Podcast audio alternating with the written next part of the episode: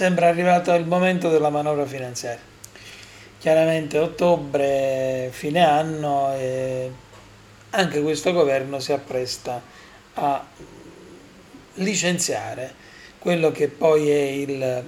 dire, il fulcro di quello che sarà la politica economica del prossimo anno. Quest'anno una manovra finanziaria da 24 miliardi, stimata intorno ai 24 miliardi. Ecco, mm, però è una manovra un po' diversa dagli altri anni, no? Perché che cosa più o meno prevede? Prevede delle misure che in qualche maniera, come dire, vanno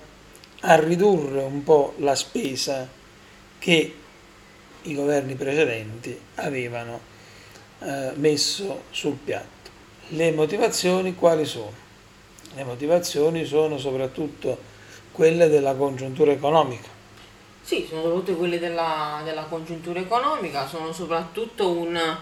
una voglia di soprattutto riguardare quelle che sono le proprie spese, infatti di questi, di questi 24 miliardi un terzo arrivano da appunto eh, risparmi e tagli che sono stati fatti agli interni degli, degli, stessi, degli stessi ministeri, anche per andare d'accordo con quelle che sono le politiche economiche europee.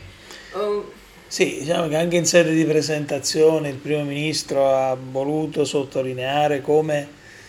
il eh, momento anche della congiuntura internazionale, oltre che di quella economica, ma voglio dire, congiuntura internazionale e congiuntura economica sappiamo benissimo che vanno di pari passo perché è chiaro che due crisi molto forti, molto violente come quella eh, ucraina e quella israelo-palestinese eh, non possono non incidere Ehm, sul piano economico. Perché? Perché sappiamo benissimo che i conflitti non sono solamente una dire, contrapposizione geopolitica di eh, diverse popolazioni, ma sono fondamentalmente un grandissimo business. Sono un grandissimo business perché ovviamente in tempo di guerra eh, le speculazioni cominciano a mm, venire fuori in maniera sempre più serrata e eh, soprattutto poi alcuni beni, e lo abbiamo già visto negli anni scorsi con quello che è stato il costo del gas, tanto per uh, citarne una, e in questo momento chiaramente parlando del conflitto israelo-palestinese non si può non pensare a quello che sono gli idrocarburi, il mercato degli idrocarburi e quindi il petrolio. Petrolio che già sta subendo delle, degli aumenti non, non indifferenti e quindi quando si va ad aumentare i costi energetici è chiaro che poi a pioggia si va a far ricadere questo su produzione di beni e servizi, su tutta un'ampissima gamma di, eh, di situazioni. Ma ecco, la manovra che è stata poi licenziata in CDM è di 24 miliardi, come abbiamo detto, in quanto a misure, io sinceramente ci ho capito abbastanza poco, eh, tranne il cuneo fiscale che dovrebbe mettere 100 euro in più in busta paga per circa 14 milioni di cittadini, poi per il resto mi è sembrato tutto abbastanza nebuloso, no? Sì, infatti parliamo di, per esempio, il rinnovo dei contratti della pubblica amministrazione che uh, sono 7 miliardi di euro, però non si sa come verranno, come verranno investiti, come, come, verranno spesi non si sa neanche per esempio la cifra precisa della, uh, che verrà destinata alla sanità, che è sempre stato l'argomento soprattutto da parte delle, delle opposizioni più dibattuto. Sì, perché le opposizioni chiedevano a gran voce almeno 7 miliardi sul piatto della sanità. E invece a quanto pare, da quello che si riesce a capire, ovviamente poi la manovra va esaminata per bene in tutte le sue parti, sono più di 80 articoli, quindi mm, alla fine voglio dire, un esame più approfondito sicuramente andrà fatto. Però pare che non ci siano più di 3 miliardi nel comparto sanità e mm, non sembra che ce ne siano tanti per poter ehm, come dire, potenziare il eh, discorso degli operatori sanitari e per cercare di mettere a disposizione soprattutto delle regioni quei soldi che servono per, il, per la normale amministrazione della, uh, della sanità stessa. Ehm, per carità bisogna sempre distinguere un attimo quello che è la propaganda di governo da quello che poi è la propaganda dell'opposizione. Però se i numeri vengono confermati realmente per questi, di sicuro per la sanità non c'è da, uh, dire, da sorridere. Però mi sembra che ci siano anche altri vincoli, anche altri provvedimenti insomma, che mm, sono stati previsti e su cui Giorgia Meloni ha anche dire, voluto sottolineare. Sì, il grande cavallo di battaglia della, della, destra in questo momento al governo, quello delle pensioni, la rivalutazione delle, delle pensioni che uh, verranno aumentate al 100%, per, al 100% fino a 4 volte minimo. Uh, ovviamente questo lo, lo, conosciamo, è sempre stato, ripeto, il cavallo di battaglia della, della destra, quello di voler aumentare le uh, pensioni minime uh, e quindi soprattutto a chi ha più di, 70, di 75 anni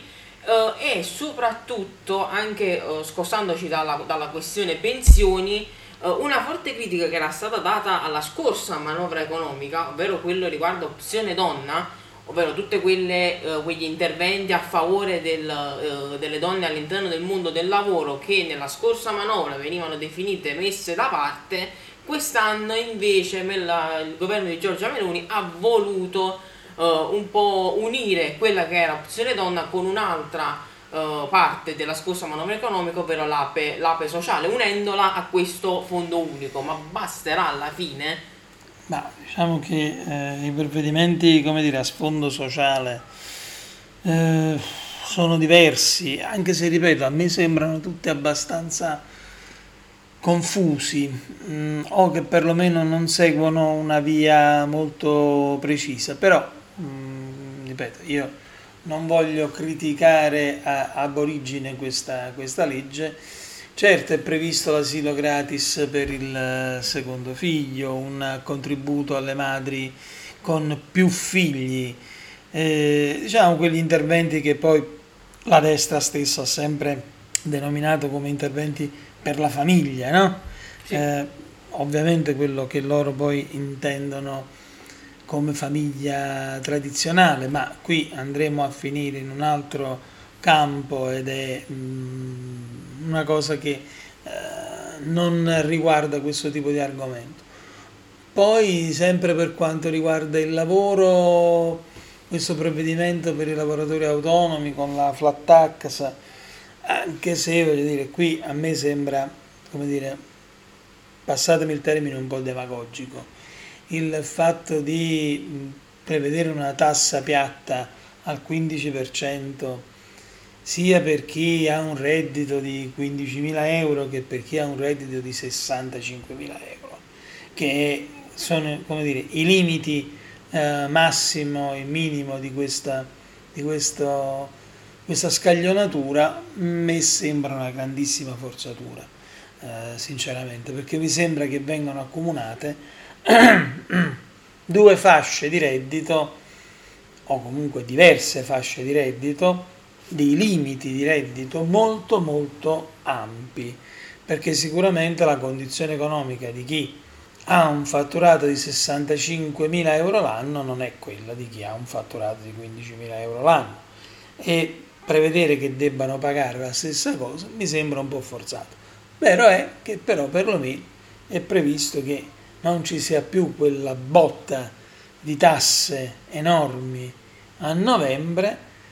ma si possa diluire il, dovuto dagli autonomi soprattutto per quanto riguarda l'anticipo IRPEF da gennaio a giugno in 5 rate, insomma, il che dovrebbe essere un po' più sostenibile, almeno per quelli che hanno un reddito, come dire, un po' più basso, perché poi, ecco, qua mh, mm, bisogna anche spezzare un attimo quell'equazione per cui lavoro autonomo uguale evasione fiscale, non è così. Insomma, rimane sempre uh, il punto debole delle varie manovre economiche, quello del, del lavoro autonomo è sempre quello un po' messo più da parte, quello dato per non per scontato, quanto più che altro molto sottovalutato e non pensato. No, diciamo che c'è un pregiudizio, c'è sicuramente un pregiudizio da parte della sinistra che vede i lavoratori autonomi quasi come una sorta di fumo negli occhi, perché è chiaro che c'è una fascia di lavoro autonomo che in qualche maniera o in qualche altra è legata con un discorso di elusione eh, fiscale, ma forse perché probabilmente non ci sono come dire, tutte le tutele perché questo possa portare a questo tipo di lavoratori che diciamolo poi anche abbastanza chiaramente eh, noi ricomprendiamo in questa categoria cose molto varie fra di loro. C'è eh, l'idraulico come c'è il giornalista precario, eh, quindi si capisce bene che sono sicuramente due situazioni molto, molto diverse ed è solo per fare, per fare un esempio. Eh, poi c'è quest'altra, come dire, quest'altro coniglio che viene tirato fuori dal cilindro che è quello dell'abbassamento del canone RAI in bolletta sempre chiaramente sempre in bolletta eh, l'energia elettrica però passa da 90 a 70 euro perché? perché non si sa almeno questo non è stato spiegato probabilmente perché i programmi RAI questa però è una battuta insomma prendetela per tale probabilmente perché i programmi RAI sono hanno abbassato la loro qualità, non lo so. Mm, è un gesto in controtendenza, è comunque una tassa che viene ribassata e eh, Salvini ha molto battagliato su questo, alla fine ha avuto, eh, avuto questa vittoria. Eh, noi la raccontiamo per, per, quella che è, ma mh, mm, saremmo molto felici se qualcuno ci spiegasse la razza, il perché. Continuando a parlare di, di Salvini, poi all'interno della manovra economica eh, lo stesso ministro delle infrastrutture è ben contento di annunciare che sono stati trovati i fondi per iniziare i lavori per lo stretto di, di Messina. Questa grande vittoria per, per la destra che da decenni ormai andava cercando appunto i fondi per realizzare questo progetto. Lo stretto di Messina è uno di quei misteri tutti italiani, tutti italiani perché è una di quelle cose che ciclicamente ritorna eh, come cavallo di battaglia, poi viene messo da parte, poi viene accantonato, poi viene ripreso nuovamente, poi vengono tirati fuori tutti i dubbi sulle possibili infiltrazioni nella realizzazione, infiltrazioni non d'acqua ovviamente, infiltrazioni mafiose nella realizzazione del, dell'opera. Eh, io sono d'accordo quando si dice che mh, mm, non è che perché ci sia il pericolo di infiltrazioni bisogna fermare le opere pubbliche, no, assolutamente, però dovremmo essere in grado di giocare una partita come dire, trasparente e poterla giocare in questa maniera dall'inizio fino alla fine. A me piacerebbe domandare eh, ed avere delle risposte certe, certificate, quindi controfirmate, che questo poi possa realmente essere. Poi si è detto che questo, questo governo avrebbe mh, come dire, abolito un po' tutti i super bonus, soprattutto per quanto riguarda il discorso energetico. Insomma, eh, il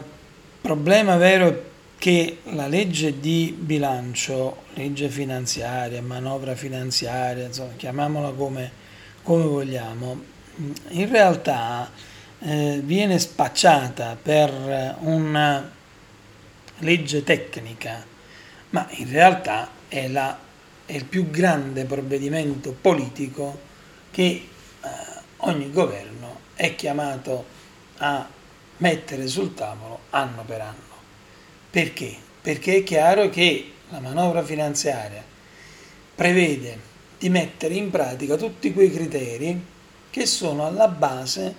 delle, della politica economica del governo. Quindi se si decide di investire di più su un versante e di meno su un altro, è perché questa è una scelta politica non è solo una scelta tecnica, perché se noi dovessimo parlare di una legge di bilancio fatta solo di scelte tecniche, sicuramente stiamo, staremmo traendo in inganno chi ci ascolta, perché sono decisioni quelle che vengono messe in atto. Per carità, è vero, la situazione economica generale, è vero, la situazione internazionale, i mercati, la BCE, i tassi di interesse, sono tutta una serie di cose che sicuramente sono delle variabili che vanno ad influenzare moltissimo il discorso di, uh, una legge di, di avere una legge di bilancio di un tipo piuttosto che di un altro. Ma è chiaro che la scelta è di fondo, cioè se io scelgo una manovra come dire, deprimente, che eh, deprimente nel senso della spesa, nel senso che va a calmierare, ad abbassare la spesa, perché come è stato detto anche in conferenza stampa dal Premier, dalla, dalla, da Giorgia Meloni, eh, le risorse a disposizione erano molto limitate e sappiamo benissimo che l'Italia ha un debito pubblico e quindi una situazione di conti da tenere sempre d'occhio e sempre in equilibrio. Sappiamo benissimo che c'è sempre la spada di Damocle dello spread sulla testa di tutti i governi italiani e anche sulla testa dei eh, singoli italiani. Quindi diciamo molto chiaramente che la legge di bilancio è una legge di scelte, fatta di scelte politiche. Se si sceglie di non investire sulla sanità o di investire poco sulla sanità, è perché probabilmente si ha un'idea della sanità che propenda più verso un sistema sanitario passatemi il termine semplificativo, privato e non su un sistema sanitario pubblico. Si è fatta tanta polemica sulle liste d'attesa, le liste d'attesa non sono che un prodotto di questo tipo eh, di discorso. Se si investe poco sulla scuola, se si investe niente sulla scuola, anche qui è una scelta. La scelta è quella di privilegiare evidentemente altri settori se, come dicevamo prima, alla fine quello che si prevede di spendere poi in realtà sono somme che si stanno semplicemente spostando da una partita eh, ad un'altra, chi si occupa di bilanci tutti i giorni, chi è più tecnico nella materia, sa benissimo che eh, in realtà non si sta creando nulla di nuovo non si sta facendo una manovra che vada verso lo sviluppo, verso l'espansione, che però sappiamo ha un costo e probabilmente in questo momento l'Italia non può sostenere questo costo. Insomma, le domande dovrebbero essere secondo me politiche, le risposte dovrebbero essere politiche. Risposte politiche, uh, sì, anche uh, tenendo conto di quella che è uh, come posso dire, il criterio massimo per tutti quanti gli stati membri dell'Unione Europea che è quello del famoso pareggio di, di bilancio. Ed è dietro questa, questa, scelta che tutte le varie uh, leggi di bilancio italiane si sono, sono, sono sempre mosse. Uh, da un punto di vista politico quanti governi abbiamo ascoltato dire noi abbiamo potuto muoverci in questa maniera limitata perché dovevamo raggiungere il pareggio di bilancio perché le precedenti manovre economiche pareggio di bilancio che noi poi abbiamo messo in Costituzione addirittura sì abbiamo messo in, in, Costituzione che uh, tutti gli stati europei devono, devono raggiungere all'interno dei loro, delle loro leggi di bilancio se non si riesce a raggiungere il pareggio di bilancio si arrivano delle conseguenze molto gravi eh, perché poi entra in gioco direttamente l'Unione Europea che entra proprio all'interno dei conti, uh, dei, conti dei, dei, dei, vari Stati membri. Vabbè certo, tecnicamente si va in esercizio di bilancio, esercizio straordinario di bilancio, vabbè, sono casi molto particolari, però giustamente, ecco, anche qua la nostra partecipazione alla comunità europea, all'Unione Europea, ci obbliga a mantenere certi, certi standard eh, e certi livelli. Però, però, diciamo che l'opposizione ha fatto sentire la sua voce, ma una voce, una voce abbastanza fioca. Sì, una voce abbastanza fioca fatta di uh, concetti che sentiamo da mesi ormai, il uh, il reddito, come posso dire, un reddito minimo per tutti, per, per tutti quanti, quello delle 9, dei 9 euro all'ora che è stato respinto anche dal, dall'ACNEL recentemente. Certo, perché sennò c'è il rischio di arricchirsi con 9 euro. il rischio di arricchirsi con 9 euro all'ora, quindi è stato respinto pure, pure questo che è come posso dire, l'unico punto in cui l'opposizione ha trovato una sintesi, perché noi sappiamo perfettamente come ogni partito di sinistra in questo momento abbia la propria posizione e la continui a, a tenere in barba a tutti gli altri. Uh, quindi questo reddito di base è stato quindi, è stato quindi bocciato, c'era la parte per quanto riguarda uh, le possibili uh, manovre contro, le, contro, l'emergenza ambientale, che sappiamo essere un argomento che all'interno della legge di bilancio del 2024 non c'è assolutamente. insomma, c'è, come posso dire, sempre questa opposizione molto fiacca eh, che non è mai d'accordo e che quindi permette anche uh, a un governo Meloni di poter realizzare questa, questa, manovra da un punto di vista politico e la, la porterà avanti perché è già stata accettata dal, dal, Consiglio dei Ministri adesso dovrà essere sì, fondamentalmente il discorso è che questa è una manovra piatta una manovra assolutamente piatta che non dà nulla, eh, non toglie nulla, mm, boh, mh, mm, però diciamo che sicuramente non dà nulla, abbastanza piatta. L'azione della, dell'opposizione è un'azione che ormai non si svolge più nemmeno nella piazza, perché dire, anche le manifestazioni di piazza ci sono, sì, ce n'è stata una ultimamente, la settimana scorsa,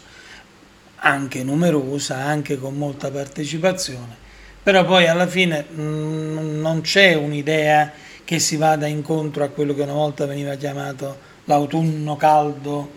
eh, delle rivendicazioni eh, soprattutto sindacali perché pare proprio che l'azione del sindacato sia molto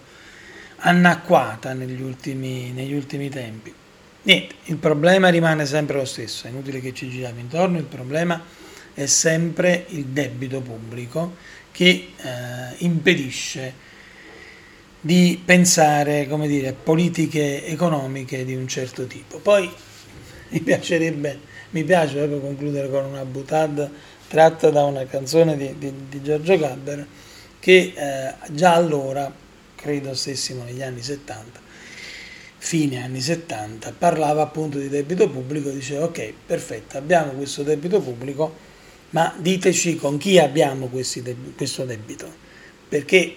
se l'abbiamo con qualcuno che non conta, vabbè, no, pazienza, gli abbiamo fatto un pacco, non paghiamo e non ce ne frega più di tanto. Però se in realtà invece questo debito ce l'abbiamo con qualcuno che conta, giustamente lui concludeva, prepariamoci a pagare in natura e mi sembra che insomma stiamo pagando abbastanza fortemente.